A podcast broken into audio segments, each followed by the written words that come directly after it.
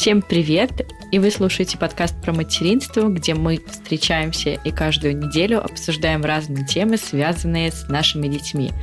Меня зовут Карина, моему сыну Луке 5 лет, и мы живем в Мюнхене. Привет-привет! А меня зовут Тоня, у меня двое детей. Старшего сына зовут Олег, и ему пока тоже 5 лет. А младшего зовут Илья, и ему один год. И мы из Москвы. Мам,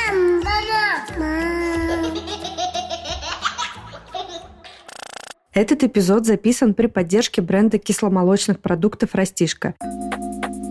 Растишка – это натуральный продукт, предназначенный для детей старше трех лет. Продукция сделана из свежего молока, обогащена кальцием и витамином D, который помогает кальцию лучше усваиваться для полноценного роста и развития детей. Растишка не содержит искусственных красителей, ароматизаторов, различных консервантов и ГМО. Правильное питание помогает ребенку расти здоровым и полноценно развиваться. А с заботой мамы и поддержкой растишки успехи не заставят себя долго ждать. Мы в этом уверены. И сегодня у нас в гостях Соколовская Евгения Борисовна, врач-педиатр, диетолог. Закончила педиатрическую академию в Санкт-Петербурге. Там же проходила обучение в ординатуре на кафедре госпитальной педиатрии. Евгения работала в клинике педиатрической академии, а затем перешла на кафедру, где занимается вопросами питания детей по сей день. Для нее это направление остается важным, так как основа нашего здоровья – это то, что мы едим. Евгения Борисовна, спасибо большое за то, что пришли к нам в гости. Мы очень любим полезных гостей, и полезные эпизоды еще больше любят наши слушательницы. Поэтому спасибо, что вы пришли к нам сегодня. У нас для вас много вопросов, э, которые мы часто поднимаем в нашем чате со слушательницами, где-то в личных переписках. И вот, наконец-то, мы можем задать все эти вопросы профессионалу, и он нам поможет разобраться в тонкостях и нюансах питания наших детей, и не только.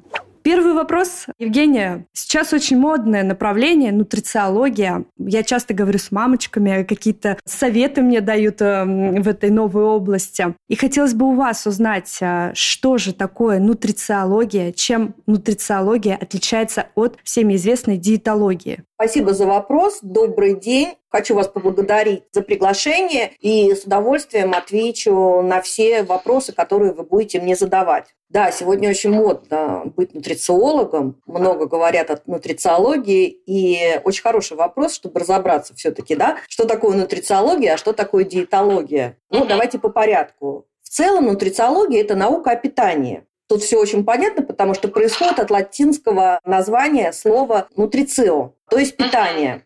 Так как это наука, то она изучает все, что имеет отношение к пище и вопросам питания. То есть а, она изучает, что такое белки, жиры, углеводы, витамины и микроэлементы. И взаимодействие, усвоение, а, расходование, выведение и то, как а, все это влияет на наш организм и влияет на наше здоровье и качество жизни. Вот что такое нутрициология. А вот теперь Давайте разберемся, чем же нутрициология отличается от диетологии. Тут я хочу, знаете, с чего начать? Наверное, даже не с а, понятий широких, что такое нутрициология и диетология, а давайте разберемся с профессиональной точки зрения, что такое врач-диетолог, а что такое нутрициолог. В любой профессии есть профессиональный стандарт, когда тебе присваивается квалификация по специальности. Точно так же есть и в медицине. Так вот, а, согласно такому профессиональному стандарту, есть понятие и специальность, а, классификация врач-диетолог. Чтобы получить такую специализацию, специалисту этой профессии требуется обязательное наличие высшего образования в медицинском вузе по специальности либо лечебное дело, это взрослые, да, у нас врачи, или педиатрия, это детские врачи, как я. А также они обязаны пройти обучение в интернатуре или в ординатуре. А значит, без такого образования, вот то, что я сейчас перечислила, нельзя называться диетологом. А вот нутрициологом можно работать и без медобразования. Достаточно пройти какую-то профпереподготовку по курсам, ну, например, курсы по нутрициологии, и получить вот такую специальность. Что здесь еще есть? То, что врач, он имеет право лечить и отвечает за здоровье своего пациента он несет юридическую ответственность за здоровье, потому что это очень важно. Нутрициолог не имеет права лечить, и это прописано. Он может дать общие рекомендации, но назначить лечение он не имеет права. А диета – это лечение, это не только образ жизни. Образ жизни – это может быть у здорового человека. А диету назначает только врач-диетолог. И даже здоровому человеку, если мы неправильно рассчитаем и пропишем, мы можем нанести вред. Поэтому призываю всех, да, можно почитать, да, можно прослушать какие-то курсы, но если вы озадачены своим здоровьем и правильному к нему подходу, то обратитесь к врачу-диетологу, который имеет высшее медицинское образование. Спасибо большое, что разъяснили, потому что сейчас в интернетах очень много нутрициологов, которые в том числе ведут свои курсы, рекомендуют настойчиво разные БАДы, и вот меня это всегда как-то в сомнение вводило на самом деле. Ну, опять же, тут немножко сделаю ремарку. Они рекомендуют БАДы, потому что БАДы не входят в перечень лекарственных средств. Поэтому они их и рекомендуют. И даже если вам БАД нанесет э, какие-то последствия, они за это не будут отвечать. А вот какие-то более серьезные препараты, которые уже занесены в перечень фармакологических лечебных средств, они не имеют права. За это у них уголовная ответственность. Евгения, мы сегодня хотели побольше с вами поговорить про пищевые аллергии у детей. Это вообще тема нашего эпизода. Поэтому у меня к вам такой вопрос. Во-первых, хотелось бы разобраться, что такое пищевая аллергия, и второй вопрос к пищевой аллергии связан с тем, есть ли сейчас какая-то статистика распространенности пищевых аллергий у детей, потому что вот я помню свое детство, у нас на всю группу в детском саду ну, был один ребенок, которому давали специальное питание, а моему ребенку сейчас 5 лет, и дети моих подруг тоже я вижу, что пищевые аллергии, как будто их стало больше. Либо раньше это не диагностировалось так, да, либо сейчас что-то изменилось. Не могли бы вы нам вот про это подробнее рассказать? Прекрасный вопрос. Тут даже немножко про нутрициологов, потому что мамы чаще почему-то слушают и читают в интернете нутрициологов, а не врачей. И прислушивается, и на самом деле сейчас неумолимо пищевая аллергия растет. А, не буду говорить, да, я нахожусь я из Санкт-Петербурга, поэтому давайте я вам такую мировую статистику скажу, чтобы да, ну, немножко понимать глобальная проблема сейчас. Диагноз пищевой аллергии ставится у 10% детей на планете. Ого, много. И потом у 2% взрослых присоединяется. Ну, то есть уже приобретенная такая, которая не в детском возрасте, а взрослом, да?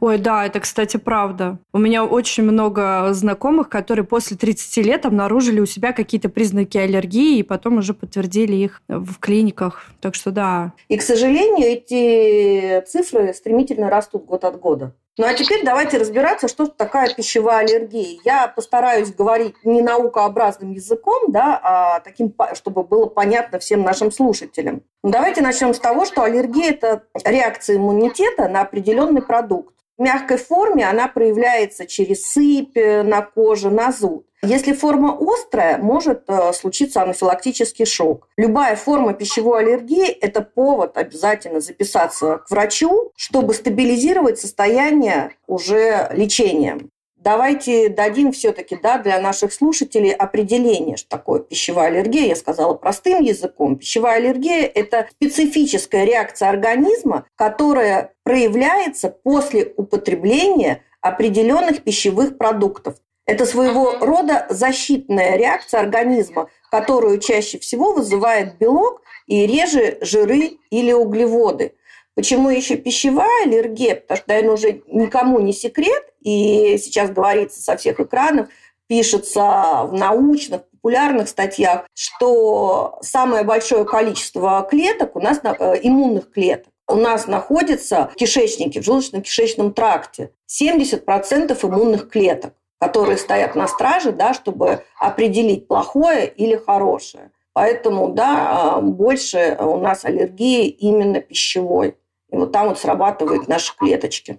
То есть э, правильно я понимаю, что основная такая видимая реакция организма – это сыпь у детей, когда происходит пищевая аллергия, реакция на какой-то продукт? Одно из, да. А вот риниты, Говорят же, вот э, аллергический ринит. Я очень долго, кстати, путала своего ребенка. Аллергический ринит и просто болезнь, как это отличить? Ну, смотрите, пищевая аллергия, как любое да, заболевание, имеет свои симптомы, на которые родителям надо обратить внимание и своевременно отреагировать. И, опять же, подчеркиваю, обратиться обязательно к специалисту. Либо сначала к педиатру, который отправит к врачу-аллергологу, либо сразу к аллергологу идти. Это серьезная проблема. Поэтому главная задача родителей – обратиться к специалисту. А вот какие проявления, да, чтобы э, родители поняли, да, что что-то не так с ребенком. Совершенно верно, как вы сказали, это кожные реакции. Это сыпь в виде пузырьков, узелков, появление красных и розовых пятен, крапивница. Например, у грудничков высыпание обычно локализуется на открытых участках тела. Расстройство пищеварения. То есть здесь будут наблюдаться тошнота, рвоты, метеоризм, боль в животе, диарея. Может быть даже такое, то, что да, мы сейчас говорим ну, не о определенном возрасте ребенка, да, младенчестве и э, старшего возраста, мы говорим в общем о детей. Отеки ног, рук, лица и тела тоже могут присутствовать. Но это уже для более тяжелых такой форм аллергии. Признаки конъюнктивита тоже могут быть причиной аллергии. Нарушения со стороны лор-органов, они проявляются там, я не знаю, там зудом в носу ребенок, да, чихает, что-то чешется, заложенность носа, слизистое отделение, стридер. Что это такое? Это шумное дыхание, частичная обструкция верхних дыхательных путей. Да? Вот что-то не то с дыханием у ребенка. То есть аллергия, она многообразно может проявляться не только сыпью, как все мы обычно да, привыкли, а родители, вот если вот сыпь, то это точно аллергия. Нет, она может проявляться разными симптомами. Ну а самое страшное проявление аллергии – это анафилактический шок.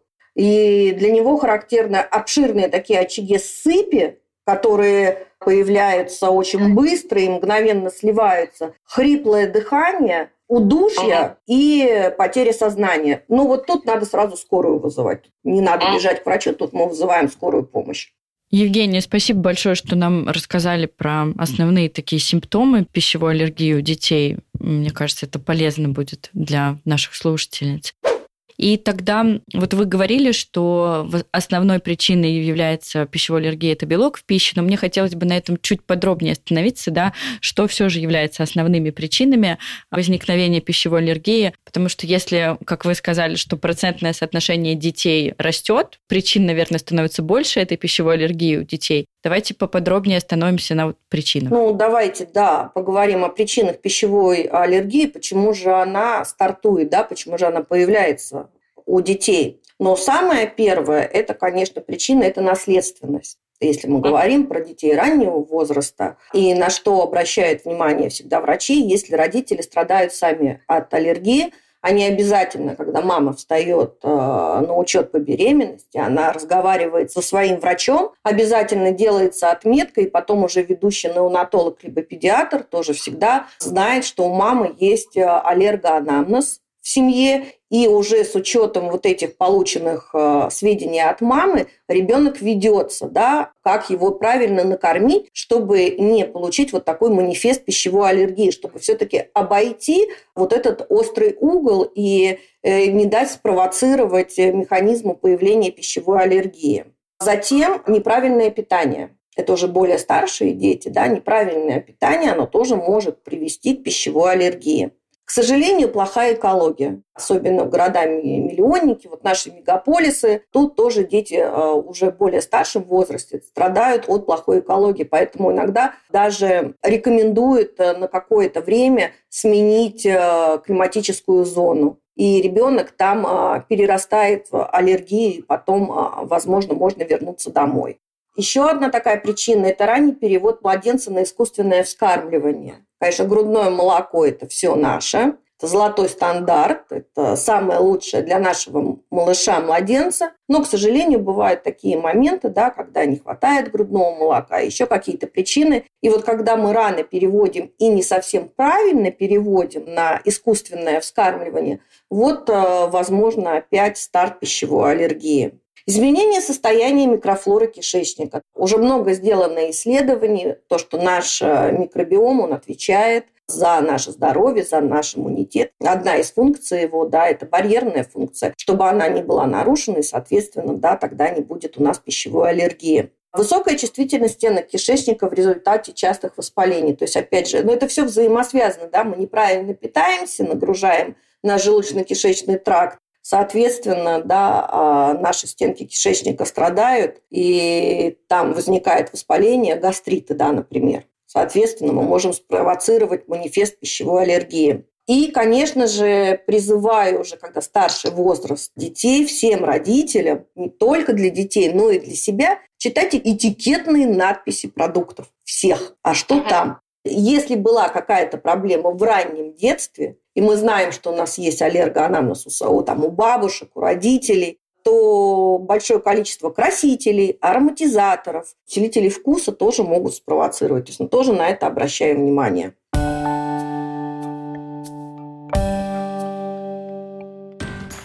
Многочисленные научные исследования показали важность правильного питания детей с самого раннего возраста. Дети находятся в фазе активного роста, поэтому нуждаются в витаминах и микроэлементах в больших количествах, чем взрослые люди. С правильной пищей в организм поступают необходимые для полноценного роста и развития питательные вещества. Кисломолочные продукты – это важная часть рациона любого ребенка. В них содержится кальций и витамин D.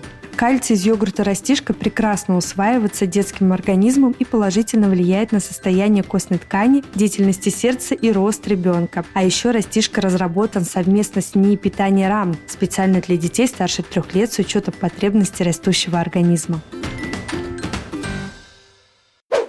Знаете, что я вам хочу сказать? Что на первом году жизни ребенка все уж не так и плохо. Есть некие составляющие, когда может спровоцировать пищевая аллергия, да, но там все понятно. И с питанием ребенка первого года жизни тоже более-менее все понятно. Тут мамы прислушиваются к врачу. Прям, наверное, хочу сказать, наверное, 97% мамы все-таки строго следуют тому, что сказал врач. А вот дальше, когда ребенку исполняется год, почему-то все считают, что все, мой ребенок взрослый. Да? Вот э, насколько часто мы видим а, выложенные фото, да, а, счастливый ребенок, прекрасный торт год, вот он весь обмазан вот этим шоколадным кремом, его милая личико, улыбка. Вот тут вот начинаются проблемы.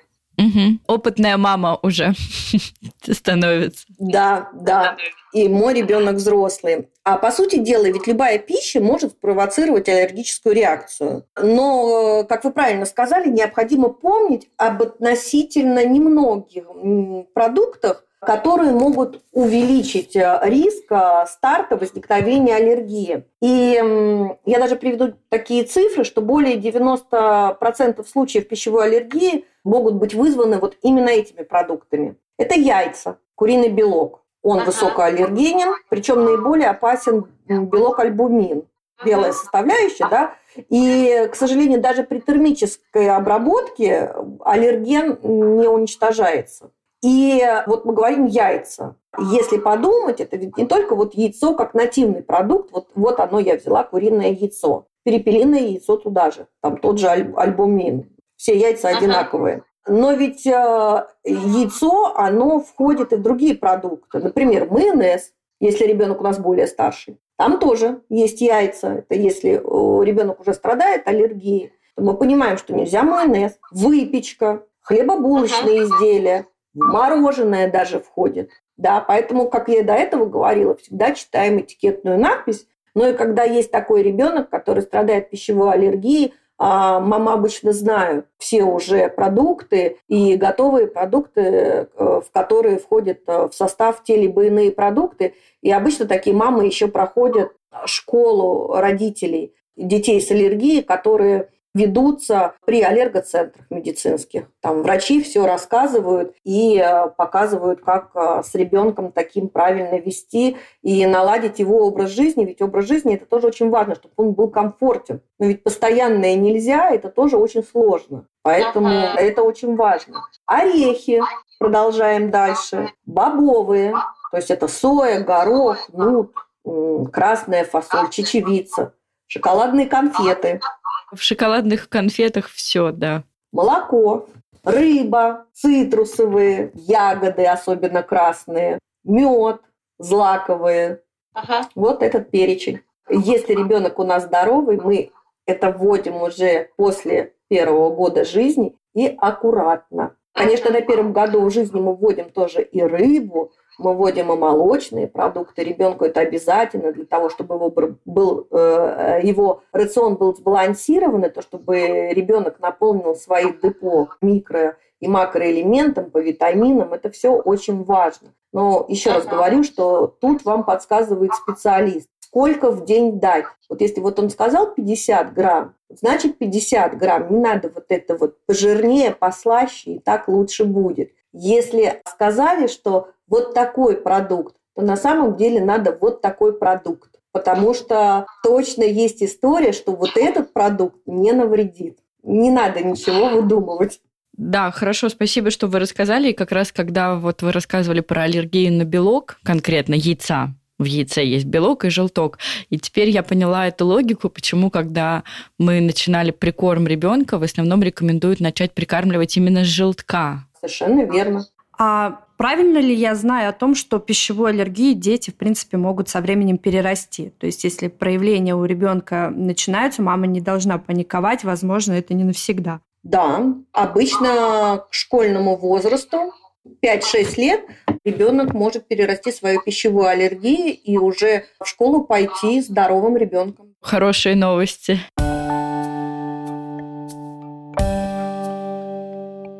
Евгения, а расскажите, вот в чем заключается принцип лечения пищевой аллергии? Представим, что мама, она диагностировала аллергию с помощью врача у своего ребенка, и вот как с врачом лечат эту аллергию?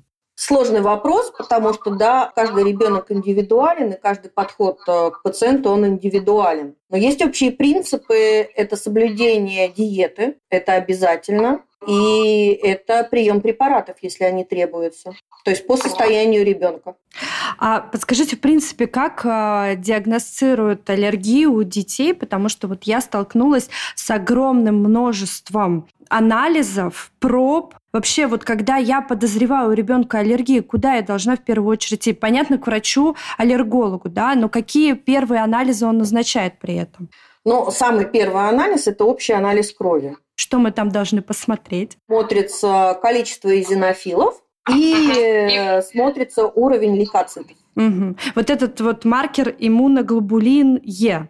Это уже специфический анализ. Это не общий анализ крови, да, иммуноглобулин Е – это один из маркеров, который, да, показывает э, уже на аллергию, то, что у ребенка есть э, какая-то аллергическая реакция, потому что это уже специфические белки.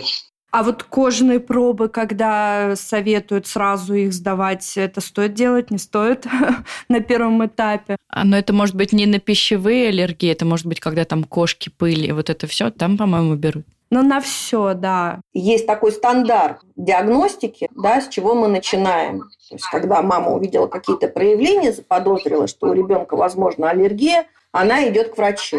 К какому она идет вначале? К врачу, к врачу-педиатру. Врач-педиатр назначает сначала общий анализ крови, смотрит его, осматривает ребенка, собирает анамнез и принимает решение. Он его ведет сам, либо он передает его узкому специалисту, аллергологу. Дальше, да, если принято решение, что это аллерголог, аллерголог назначает дальше анализы, то есть это вот он же смотрит а, иммуноглобулин Е и назначает более специфические анализы, да, а, либо кожные пробы, либо, опять же, анализ крови, ответ на реакции по аллергенам, на переносимость. И уже по результатам этого анализа и всех собранных а, сведений назначается лечение. Там же очень самое страшное то, чтобы остановить и не переросло, например, бронхиальную астму. Ведь все стартует у нас с пищевой аллергии, но так как э, идет постоянная интоксикация тем либо иным аллергеном организма, то вовлекаются и другие органы. Ну, принцип действия понятен теперь. Я такая, мне кажется, тревожная в этом моменте мама была в свое время. Но, слава богу, у нас не подтвердилось никаких аллергий у ребенка. Скорее всего, это был просто насморк. Почему-то я взялась за это основательно.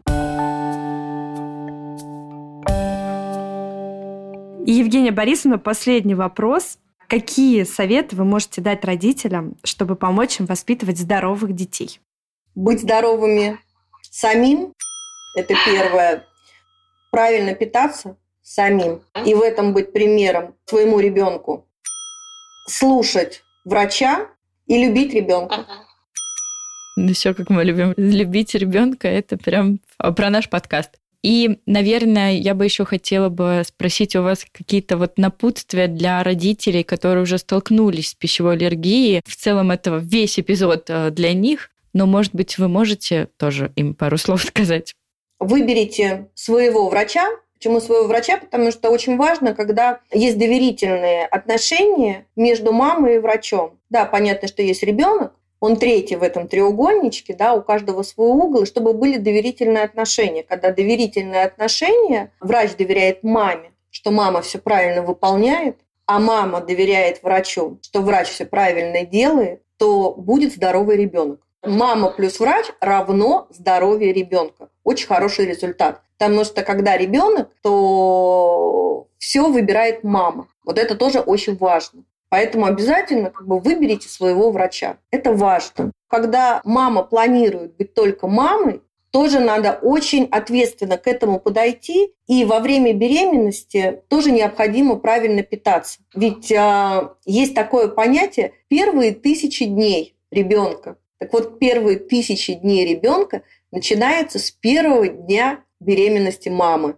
Вот откуда ага. его начинается его начало. И вот то, что мама ест во время беременности, это тоже очень важно. Поэтому вот прям призываю, мама должна правильно питаться с начала своей беременности. Но ну, а уже если случилось то, что был старт пищевой аллергии, то ну, исключить употребление в пищу продуктов, которые содержат аллергены, да, обязательно слушаться врача, внимательно следить э, за питанием э, малыша до трех лет, соответственно, и после трех лет, не пробовать блюда, ну, в составе которых вы не уверены, если вы где-то находитесь, да, а также еду и напитки с какими-то экзотическими ингредиентами. Вот с этим надо быть аккуратным. Внимательно еще раз на это обращу внимание, читать состав на этикетках. Ну и всегда иметь в сумочке с собой антигистаминный препарат. И главное, конечно, тоже мамам а, не расслабляться. А, то есть вот это я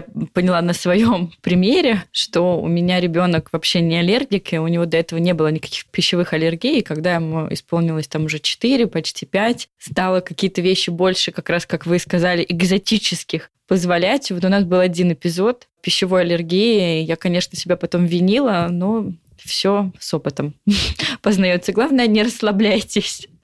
Ну, мы вот сегодня с вами поговорили о пищевой аллергии, но есть э, два понятия, которые родители, ну это я так кратко, которые путают. Ведь есть э, пищевая аллергия, а есть пищевая непереносимость. Непереносимость – это когда отсутствуют ферменты, которые у нас отвечают за усвоение некоторых продуктов. Ну, яркий пример – это вот то, что вы сказали, это как раз-таки глютен, ну и скажу и, например, лактоза. Либо у нас целиакия, либо лактазная недостаточность, которую все очень любят себе ставить. Вот, кстати, это была я. Я была уверена, что у меня лактозная недостаточность или глютеновая. Я жила с этим практически пять лет, полностью в этом уверенная, пока я не пришла к врачу, и мне не провели все тесты, они были не самые приятные. Не буду об этом говорить в подкасте. Но оказалось, что у меня ничего из этого нет.